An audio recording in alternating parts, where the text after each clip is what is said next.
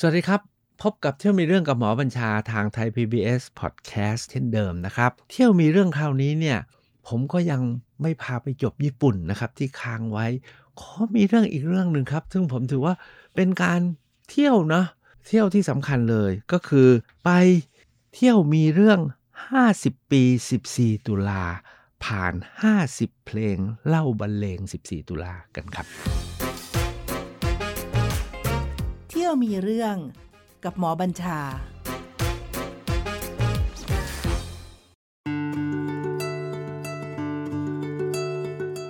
ท่านทั้งหลายเนี่ยคงจำได้เวลาผมพูดถึงการเที่ยวเนี่ยเราไปเที่ยวกันหลายเรื่องแล้วรู้ไหมฮะทุกวันนี้มันมีเที่ยวอันหนึงนะที่มาแปลกมากเลยนะคนไทยเด็กไทยเนี่ยจำนวนมาก บินไปเที่ยวเกาหลีเพื่อไปฟังดนตรี ไปดูคอนเสิร์ต หรือแม้กระทั่งพวกเราทั้งหลายก็มีนะครับ ไปเที่ยวที่นู่นที่นี่เพื่อจะไปดูฟุตบอลใช่ไหมไปดูนู่นไปดูนี่ไปดูดนตรี เราถือว่าไปเที่ยวไหมเที่ยวนะครับ ผมเนี่ยไม่เคยฮะถึงกับลงแรง บินไปดูคอนเสิร์ตไกล หรือบินไปดูกีฬาเอาจริงๆเนี่ยผมเนี่ยเคยบินไปดูไม่ใช่ฟุตบอลโลกยูโรครับที่ลอนดอน แต่ปรากฏว่าพี่น้องเนี่ยเขาไปดูกัน เขาบอกว่า ผมอย่าไปดูเลย เปลืองค่าตั๋ว เพราะว่าผมเนี่ยไม่ได้สนใจมาก ปรากฏว่าเข้าไปดูบอลกันนะผมอยู่พิพิธภัณฑ์ เพราะฉะนั้นเนี่ยการเที่ยวของแต่ละคนคนละสีสันนะครับ ครั้งนี้เนี่ยเป็นครั้งเดียวครั้งแรกในชีวิตที่ผมตัดสินใจ บินเพื่อจะไปดูคอนเสิร์ตขึ้นเครื่องบินบ่ายสามไปถึงบ่ายสี่นั่งรถไปที่เวทีคอนเสิร์ต จนเลิกคอนเสิร์ตตอนสี่ทุ่มครึ่ง กลับมาพักค้างคืนตื่นตีสี่ขึ้นเครื่องบินกลับ นะครับนี่เป็นครั้งแรกที่เป็นประวัติการณ์ ถามว่าไปทำอะไร ก็ไปดูคอนเสิร์ตที่บอกแล้วเนี่ยครับคอนเสิร์ต 50ปี50 เพลง เล่าบรรเลง 14 ตุลาทำไมต้องไป การที่ไปเที่ยวลักษณะนี้ของเรา มันต้องมีความหมาย เช่น โอ้นักร้องมันสุดยอด โปรแกรมสุดยอด เพลงที่สุดใช่ไหมเราอยากไป เช่นกันครับ 14 ตุลาสำหรับประเทศไทยเนี่ยมีความหมาย มากหรือไม่ผมไม่ทราบ แต่ผมเชื่อว่าหลายคนบอกว่า 14 ตุลาเป็นหมุดหมายของการเปลี่ยนแปลงใหญ่อีกครั้งหนึ่งของสังคมไทยนะครับ ก็คือหลังจากประเทศเราเนี่ยเปลี่ยนผ่านมาสู่ระบบประชาธิปไตยมันอันมีพระมหากษัตริย์เป็นประมุขเนี่ยนะครับ ตลอดช่วงตั้งแต่ 2475 จนถึง 2516 มันมีการวนซ้ำนะครับของเหล่าทหารกับนักการเมืองนะครับ ในการที่จะกุมอำนาจกันเรื่อยมาของกลุ่มทหารนักการเมืองและชนชั้นนำจนถึง 14 ตุลา 2516 เนี่ยแหละครับ ที่มีการเปลี่ยนแปลงใหญ่บอกว่าเปลี่ยนแปลงใหญ่แม้จะเปลี่ยนแปลงได้ไม่หมดจดนะครับ แต่เปลี่ยนแปลงมากก็คือ มีคนอีกกลุ่มหนึ่งปรากฏตัวขึ้นมา เขาใช้คำว่าชนชั้นกลางนะครับ ชนชั้นกลาง ปัญญาชน นิสิตนักศึกษา หรือชาวไร่ชาวนา หรือไม่ใช่พวกชนชั้นนำแต่ก่อนเนี่ยมันเป็นเรื่องของชนชั้นนำใช่ไหมนายทุนคุ้นศึกศักดินาและชนชั้นนำภาคธุรกิจเนี่ยเขาจับมือกันแล้วก็จัดการกันอยู่ข้างบนนะครับ อยู่นั่นแล้วเดี๋ยวก็ปฏิวัติเดี๋ยวก็ยึดอำนาจเดี๋ยวก็เลือกตั้งปฏิวัติยึดอำนาจกันไม่เลิกนะครับ 14 ตุลาเนี่ยทำให้เกิดการเปลี่ยนแปลงใหญ่ตามที่ผมเล่าแล้วนะการเกิดขึ้นมาของ ชนอีกกลุ่มหนึ่ง แล้วมีกำลังค่อนข้างมาก และเกิดการเปลี่ยนแปลงใหญ่ขึ้นนะครับเมื่อวันที่ 14 ตุลา 2516 หลังจากจากนั้นมาเนี่ยประเทศเราก็เปลี่ยนกันมาแบบจนถึงวันนี้ถามว่าเป็นแบบไหน แม้จะไม่ได้ดีนักเท่าไหร่ แต่ก็มีการเปลี่ยนแปลงจากก่อน 50 ปีที่ผ่านมาสำหรับผมเนี่ยที่เวียนบรรจบมาครบ 50 ปีปีนี้นะครับจึงมีความหมาย ในระดับประเทศ แต่ระดับส่วนตัวมันมีความหมายมากกว่านั้น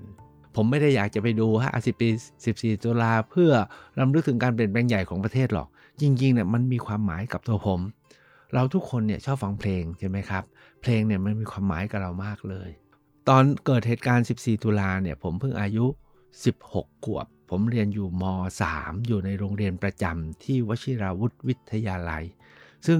อยู่ไม่ไกลจากสถานที่เกิดเหตุ 14 ตุลา ผมเนี่ยเป็นคนเพียงแค่สนใจเหตุการณ์บ้านเมืองอ่านหนังสือพิมพ์มาก พอรู้ว่าเกิดเปลี่ยนแปลงนู่นเปลี่ยนแปลงนี่ปฏิวัติแล้วจะเกิด 14 ตุลาเนี่ยผมก็มีความรู้อยากดูอะอยากเห็น ตอนนั้นเนี่ยเขาไปชุมนุมกันที่พระบรมรูปทรงม้าคืนวันที่ 13เนี่ยนะครับชุมนุมกันที่พระบรมรูปทรงม้าไอ้ผมเนี่ยนะวชิรวุธมันอยู่ที่ข้างเขาดินนะก็อยากไปดูมันใกล้นิดเดียวอะ ถ้าหากว่าปีนรั้วออกไปเนี่ยเดินเป็นนิดเดียวถึงพระรูปแล้ว ก็เลยชวนเพื่อนโดดโรงเรียนออกไปด้วยความอยากรู้ ตอนนั้นผมเป็นคนใฝ่รู้ ออกไปถึงที่พระรูปทรงม้าเนี่ยเด็กวชวุฒิเนี่ยนะเขามีชุดฟอร์มมันมีอยู่ 3 ชุดนะชุดนักเรียนชุดกีฬาแล้วก็ชุดนอน ตอนนั้นเป็นกลางคืน เวลาเรานอนเนี่ยนะไอห้องที่เก็บเสื้อผ้าเนี่ยนะครับเขาก็ล็อกเราเข้าไม่ได้ เพราะฉะนั้นเนี่ย ไปไงก็ไปทั้งชุดนอนนะครับ ไม่ได้เตรียมตัวอยากไปดูเดี๋ยวนั้น นุ่งชุดนอนอยู่แก้ผ้าไปก็เป็นเรื่องนะครับ ก็เลยปีนลงปีนรั้วโรงแรมออกไปทั้งชุดนอนไปกับเพื่อน ก็ไปเห็นเขาชุมนุมกัน สัมผัสที่เห็นเนี่ยโอ้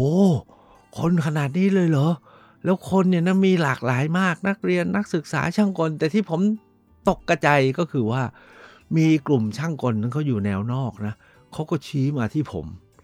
เขาก็ตะโกนว่า เฮ้ยเฮ้ยเด็กวชิราวุธก็มาเว้ย คือเขารู้สึกตื่นเต้นเนาะนักเรียนวชิราวุธซึ่งอยู่ในรั้วในวังเนี่ยก็มาชุมนุม 14 ตุลา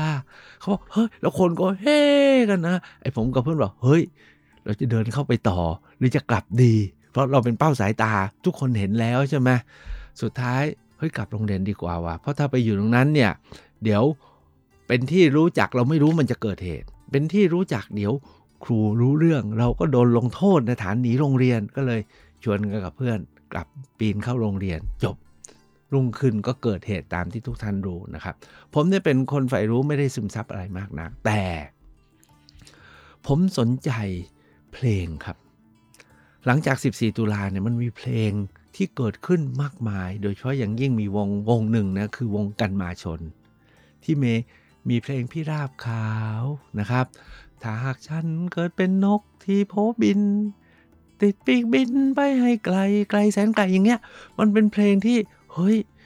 ตอนนั้นอายุ 16 17พอได้ยินอย่างนี้โอ้มันเพลงในฝันน่ะเพลงจินตนาการจริง ๆ แต่ก่อนก็ร้องเพลงลูกทุ่งนะ เอาความคมขืนไปทิ้งแม่โค้งรุงรู้ดีใช่ไหมร้องหรือว่าขอให้เหมือนเดิม ก่อนจากกัน คืนนั้นสองเรา เราก็ร้องเพลงเอื้อสุนทรเท่านั้นออกร้องกันสารพัดฟลอเฟื่องฟ้า โอ้โหลีลาดใช่ไหมคันคลื่นดังเพลงสวรรค์วิมานคนโอ้มันก็เตรียมที่จะเต้นรำอยู่ๆมาเจอเพลง พิราบขาว เพลงเพื่อมวลชนนะครับ เพลงเสียงเพรียกจากมาตัวภูมินะฮะมานฟ้ายามคำดังมานสีดำมานแห่งความราวระบม อย่างเงี้ยคือฟังแล้วเนี่ย ท่วงทำนองก็เพราะ เนื้อหามันผมว่ามันกินใจอะ่ะ ผมเนี่ย เรียกว่าได้ยินเพลงรวมทั้ง เหตุการณ์ 14 ตุลาเขาร้องเพลงอยู่เพลงหนึ่งสู้เข้าไป อย่าได้ถอย มวลชนคอยเอาใจช่วยอยู่ รวมพลังนะฮะนั้นเพลงเนี่ยสำหรับผมเนี่ยนะครับผมตามเหตุการณ์บ้านเมือง แล้วเห็นการเปลี่ยนแปลง แล้วตัวเองไปสัมผัสเล็กน้อยแต่ที่ได้ฟังเพลงที่เขาเล่า แล้วก็บรรยากาศการคุกคักการตื่นตัวของคนรุ่น คนรุ่นหลังผมใช้คนรุ่นหลังนักเรียนนักศึกษาไอเราตอนนั้นก็เด็กม .6 ม .7 ใช่ไหมมันก็คึกคักนะครับอชอบเพลงมากเลยตอนนั้นเที่ยวตามตามหาเพลงมาฟังเลยนะครับ ตอนนั้นมันมีเพลงอยู่ 3 วงที่คึกคักมากที่สุด อันที่ 1 คือกำมาชน อันที่2เนี่ยครับคือคาราวานอูงาคาราวานนี่เพลงของงาคาราวานมาอีกแบบหนึ่งนะครับ คนกับคนทำนาประสาคน คนกับควายนะ เปิบข้าวทุกข้าวคำจงสู่จำเป็นนาจินอย่างเงี้ยเฮ้ยเพลงมันเนื้อหาดีนะ กินข้าวให้ระลึกนะ ถึงคนคนเนี่ยแล้วมีอีกวงหนึ่งที่มาพร้อม ๆ กันคือวงรวมค้อนกงหลอนะครับ เพลงเขาเพลงอะไรจำไม่ได้แล้วนะครับ ตอนนั้นก็มีอัลบั้มมีเป็นเป็นเป็นตอนนั้นก็ออกมาเป็นแผ่นเสียงแผ่นเล็ก ๆนะครับ ออกมาสามวงเนี่ยจะตามหาตามฟังกันนะครับ แล้วคึกคักมากเลย ผมเนี่ยที่ไปผูกพันกับเหตุการณ์ 14 ตุลาเนี่ย คือตอนนั้นพอเกิดเหตุโรงเรียนปิดแล้วก็กลับบ้าน พ่อก็มารับกลับบ้าน แล้ววันหนึ่งก็บอกพ่อ พวกเราทุกคนบอกพ่ออยากไปดูพื้นที่หลังเหตุการณ์มันสงบแล้ว พ่อก็พามาขับรถตามถนนราชดำเนิน เราก็เห็นอนุสาวรีย์ที่โอ้โหรถถังรถเมล์ถูกไฟไหม้เห็นกองสลาก ที่สี่แยกคอกวัว ถูกเผาเป็นจุนกรมประชาสัมพันธ์เละนะครับ สถานีตำรวจนครบาลตรงนางเลิ้งก็ถูกไฟไหม้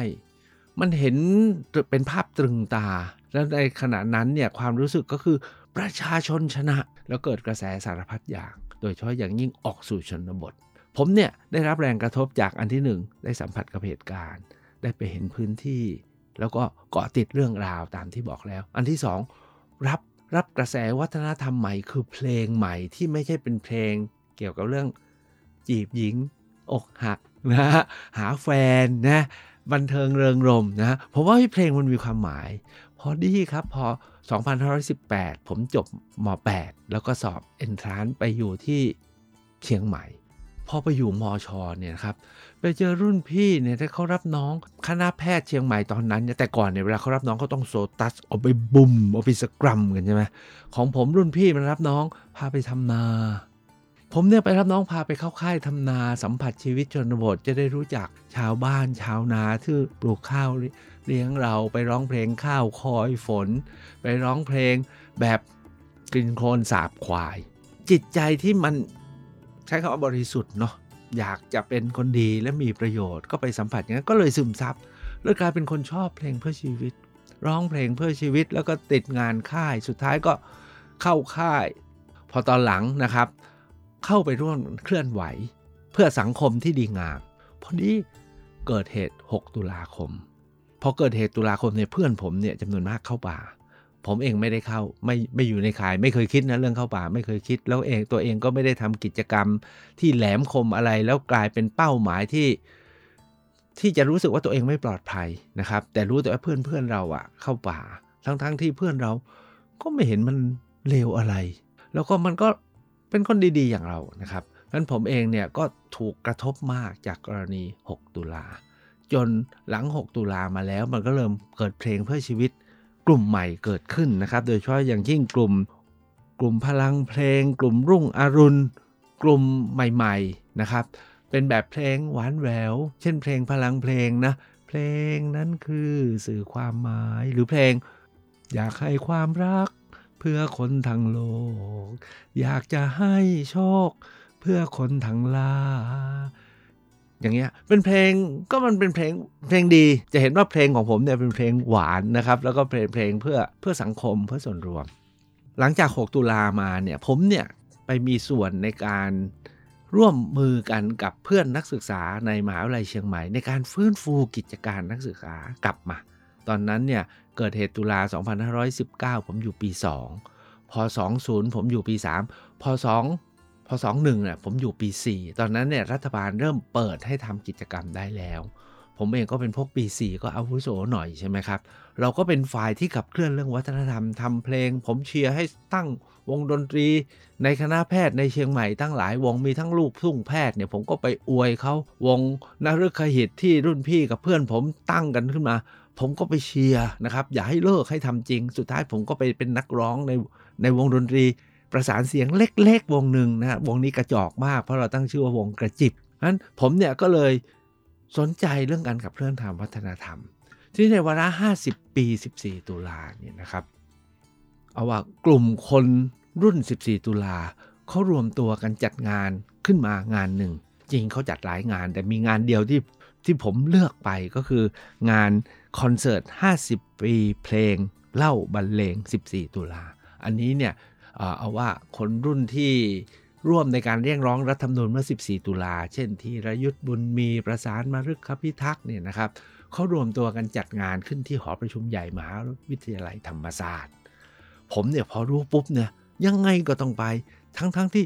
อยู่ในช่วงงานเดือนสิบนะผมก็ต้องจัดงานอยู่ที่นี่ผมบอกทุกคน ผมขอแวบไปนะคืนเดียวเองนะครับ เพราะ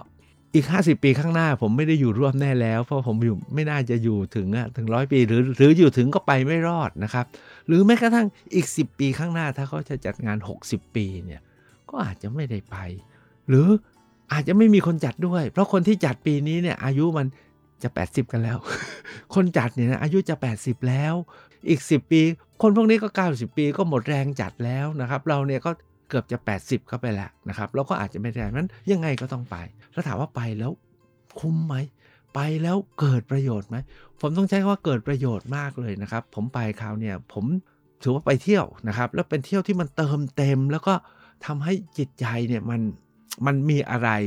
กลับมาเพื่อมีแรงด้วย ข้อที่หนึ่งก็คือไปพบคนที่เขายังมีแรงและมีกำลังแล้วก็มีใจอย่างที่บอกแล้วนะ ไปพบ นางาคาราวานนะครับ ยังยืนร้องเพลงอย่างแบบฮึกเหิมหนักแน่นมั่นคงนะครับโอ้ยเจอวงกรรมาชน มากันทั้งวงเลยนะครับ ผมรู้จักนิดกันมาชนเนี่ยโอ้โหเธอก็ร้องลีลาไล่ลำแต่ตี้กันมาชนตายไปแล้วนะครับแต่เขาก็เอารูปมาให้ดู โอ้เพลงของกรรมาชนเนี่ยขึ้นมากระหึ่มนะครับ ถือว่า 2 วงเนี่ยเป็นวงยืนนะครับ คือคาราวานเนี่ยคาราวานหน้าหงาเนี่ยแม้น้าหว่องมงคลอุทกตายไปแล้วนะครับ แล้วคนอื่นๆก็ไม่ได้มา มีแต่หงามาคนเดียวเนี่ยแต่หงาก็ขึ้นตั้ง 4 รอบนะครับ ตั้งแต่รอบ 1 รอบ 2 รอบ 3 เพื่อบรรเลงอันนี้ขอเริ่มตรงนี้นะหน้าขาเนี่ยขึ้น 4 รอบ รอบแรกก็คือว่าด้วยการ เริ่มเพลงเพื่อชีวิต เพราะนางหาเป็นหนึ่งในตำนานเพลงเพื่อชีวิต เป็นคนที่เริ่มแต่งเพลงออกมาคนกับควายเปิบข้าว แล้วหลายเพลงเป็นเพลงต้องห้ามนะครับนางหาก็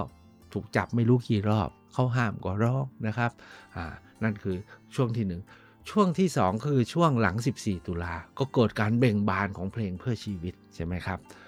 อ๋อมีเพลงสารพัดที่ถูกเลือกสรรมา ช่วงที่3เนี่ยช่วงเข้าป่า นางหาก็ไปเอาเพลงหลังจาก 6 ตุลาแล้ว หลายคนก็เข้าป่านางหาก็เอาเพลงในป่าที่คนนู้นคนนี้แต่งมาร้อง หรือที่นางหาเองก็แต่งมาร้อง มีเพลงหนึ่งนะครับ ที่นางหาบอกว่าเป็นเพลงเกือบท้ายๆแล้ว ที่นางหาแต่งขึ้นมา เพราะรู้สึกว่าพรรคคอมมิวนิสต์เนี่ยไปตามตามจีนแดงมากเกินไปนะครับแล้วเน้นเพื่อให้ไทยต้องเป็นไทยไม่ใช่ไปตามจีน แล้วหลังจากนั้นไม่นานพวกนี้ก็กลับออกมาจากป่า เมื่อพบว่าพรรคคอมมิวนิสต์แห่งประเทศไทยเนี่ยอาจจะไม่ใช่คำตอบนะครับ แล้วเขาก็ออกมาจากป่า ก็มาสู่ยุคที่ 4 ก็คือยุคหลังออกมาจากป่าก็เกิดเพลงสารพัดที่เป็นเพลงเพื่อชีวิตแนวใหม่ ซึ่งตอนนี้ทุกวันนี้เราก็ยังร้องกันอยู่หลายเพลงนะครับ อันนี้คือนางาเป็นตัวยืนโรงเพื่อเล่าขานตำนาน เพลง 14 ตุลาที่ผ่านแต่ละยุคมา ส่วนกันมาชนเนี่ยนะครับ จุใจสำหรับผม เพราะว่ากันมาชนมากัน 7-8 คน ครบเลย แล้วมายืนเป็นแผง แม้เสียงเขาจะตกบ้างนะ เพราะบางเพลงที่สำคัญสำคัญเนี่ยเขาหานักร้องรุ่นใหม่ที่เสียงดีมาร้องแทน แล้วมันกระหึ่ม แต่เขาก็ยืนร้องกันเป็นเป็นแผงประสานเสียงตลอดเวลาก็ทำให้เรานึกถึงบรรยากาศ ความจริงแล้วเมื่อ 25 ปี 14 ตุลา25 ปีที่แล้วเนี่ยโอ้กันมาชน เล่นและร้องเพลงกันมันมากและกระหึ่มมากนะครับ วันนี้ก็ตกลงฮะเขาก็ 70 แล้วเนาะจะให้มันขนาดไหนนะครับ นอกจากนั้นเนี่ยมีรวมค้อนกงล้อนะครับ มาร้องด้วย แต่มาร้องแบบเงียบๆเพราะว่าเหมือนว่าเขาเปลี่ยนไปทำอาชีพอื่นแล้วแล้วแก่มากแล้วนะครับ แต่ทำให้เราระลึกถึงในอดีตได้ มีวงครุชนกับวงพลังเพลง ซึ่งเป็นเพลงกึ่งหวานหวานแต่มันมีความหมาย ลึกๆเนี่ยให้เราได้ฟังนะครับ อันนี้โดยเฉพาะอย่างยิ่งตะกี้ที่ผมร้องให้ฟังไปนะครับ คือเพลง พวกนี้เป็นพวกผู้หญิงนะไอวงพลังเพลงเป็นพวกผู้หญิงอยู่ที่มหาวิทยาลัยมหิดล ส่วนใหญ่ก็น่าจะเป็นพยาบาลเนาะก็จะแต่งเพลงแบบหวานๆอย่างที่ผมร้องไปตะกี้เนี่ยนะครับ อยากให้ความรักเพื่อคนทั้งโลกเอ ไม่ได้ร้องนานแล้วจำไม่ได้แล้วนะครับ เอาเป็นเพลงประมาณนี้นะครับ ก็ มาร้องกันสามสาวนะครับ อายุ 70 แล้วก็ยังลีลาใช้ได้นะครับผมว่าลีลาซุ้มเสียงใช้ได้นะครับ นอกจากนั้นแล้วเนี่ยยังมีสตรีคนหนึ่งเป็นเป็นนักร้องในป่า เป็นชาวบ้านเป็นสหายชาวนานะครับ ร้องเพลงจรยุทธ์ที่เพราะมากแล้วเสียงแบบจับใจผมจำได้ว่าผมไม่เคยได้ยิน ตอนที่เขาร้องอยู่ในป่านะ แต่เวลาไปร่วมงาน 14 ตุลาทุกทีเนี่ยเป็นเพลงที่สะท้อน 3 อย่าง อันที่ 1 คือเสียงเขาใสแล้วกังวานแล้วสะท้อนความจริงใจ อันที่2เนี่ยเนื้อหาเนี่ยครับเป็นเรื่อง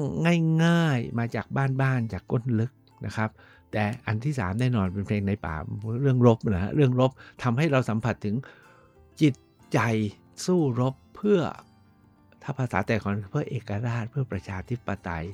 แต่จริงๆอะมันมีคอมมิวนิสต์ด้วยนะครับของพวกเขาในสมัยนั้นนะครับ แต่ตอนหลังเขาก็พบว่าไม่ใช่นะครับ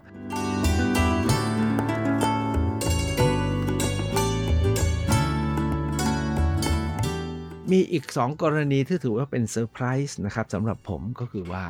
วงคันนายาวเนี่ยวงนี้เนี่ยจริงๆ แล้วเป็นวงที่เกิดใหม่หลังกรณี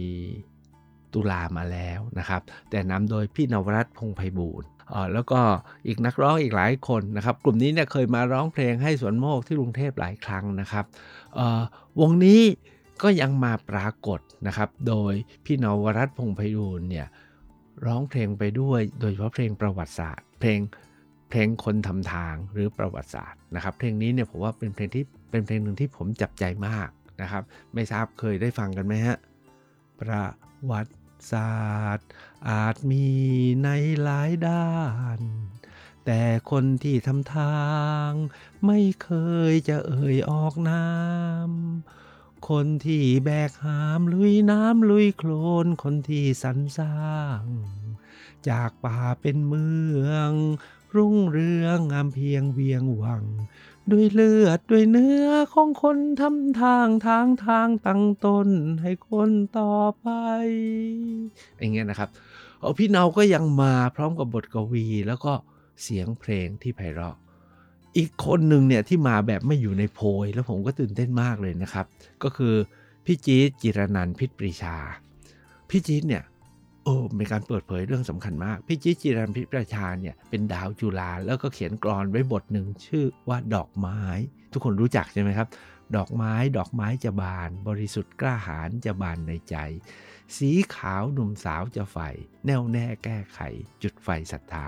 พี่จี๊ดเนี่ยแต่งกรอนนี้ไว้ แล้วก็เป็นกรอนที่เราก็เอาไปใช้สำหรับรับคนหนุ่มสาวเพราะเขียนรับน้อง แล้วสุดท้ายเนี่ยพี่จี๊ดเนี่ยเข้าป่าไป จนเกิดเหตุการณ์ 6 ตุลา พี่จี๊ดก็อยู่ในป่า ปรากฏว่ามีคนเอามาใส่ทำนองแล้วทำเป็นเพลงร้อง ดอกไม้ ดอกไม้จะบาน บริสุทธิ์กล้าหาญจะบานในใจ สีขาวหนุ่มสาวจะไฟ แนวแน่แก้ไข จุดไฟศรัทธาเนี่ยเพลงเนี้ยเราคุ้นกันมากเลย ปรากฏพี่จิ๊ดบอกว่า กลับมาจากป่า ก็เพิ่งรู้ว่าเขามีเอาไปร้องเป็นเพลง ไม่รู้ใครทำปรากฏว่างานนี้เนี่ยนะพี่จี๊ดพาคนแต่งทำนองมาร้องให้ด้วยนะครับ เป็นด็อกเตอร์จบจากวิศวะจุฬาเขาก็บอกว่าเขาก็เห็นเนื้อร้องไม่รู้ ไม่รู้ว่าจีรนันอยู่ไหนเขาเลยมาแต่งทำนอง แล้วก็ร้องแล้วมันก็แพร่กันไปตั้งแต่นั้นมา แล้วทุกวันนี้ก็ร้องกันไปทั่วไม่รู้ใครต่อใครเอาไปร้อง ไม่ใช่เพลงเพื่อชีวิตอีกต่อไป แต่กลายเป็นเพลงหวานเป็น เพลงแห่งความหมาย แต่ที่ตื่นเต้นก็คือว่า ผมจำชื่อไม่ได้แล้ว ผู้ที่แต่งทำนองแล้ววันนี้มาตัดสินใจมาร้องมาดิดกีตาร์ร้องด้วยตัวเองนะครับ มากับขาปลอมครับ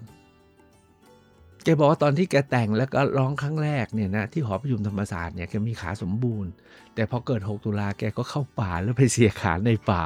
นะครับ แล้วก็กลับมาเนี่ยแต่แกใส่ขาใส่เกงขาสั้นนะ แล้วก็เดินแบบไม่ได้เห็นว่ามีจุดบกพร่องอะไรเลย เออ เราก็ได้เห็นเรื่องราวที่อยู่ลึกเข้าไป อีกวงหนึ่งนะครับก็คือวงวงสวนพลูคอรัสนะครับวงสวนพลูคอรัสเนี่ยของที่พี่ดุษฎีพนมยงค์เนี่ยนะครับศิลปินแห่งชาติเป็นคนก่อตั้งแล้วก็สร้างวงมาเนี่ยเขาก็เอาเพลงเพื่อชีวิตมาปรากฏใน แนวใหม่ก็คือเป็นงานคอรัสนะครับประสานเสียง แต่เป็นการประสานเสียงที่ซับซ้อนเนาะเพราะวงสวนพลูเขาได้รางวัลหลายรางวัลทั้งหมดเนี่ยที่ผมบอกแล้วว่าผมไปเนี่ยได้พบผู้คนนะครับ อันที่ 2 ได้ทบทวน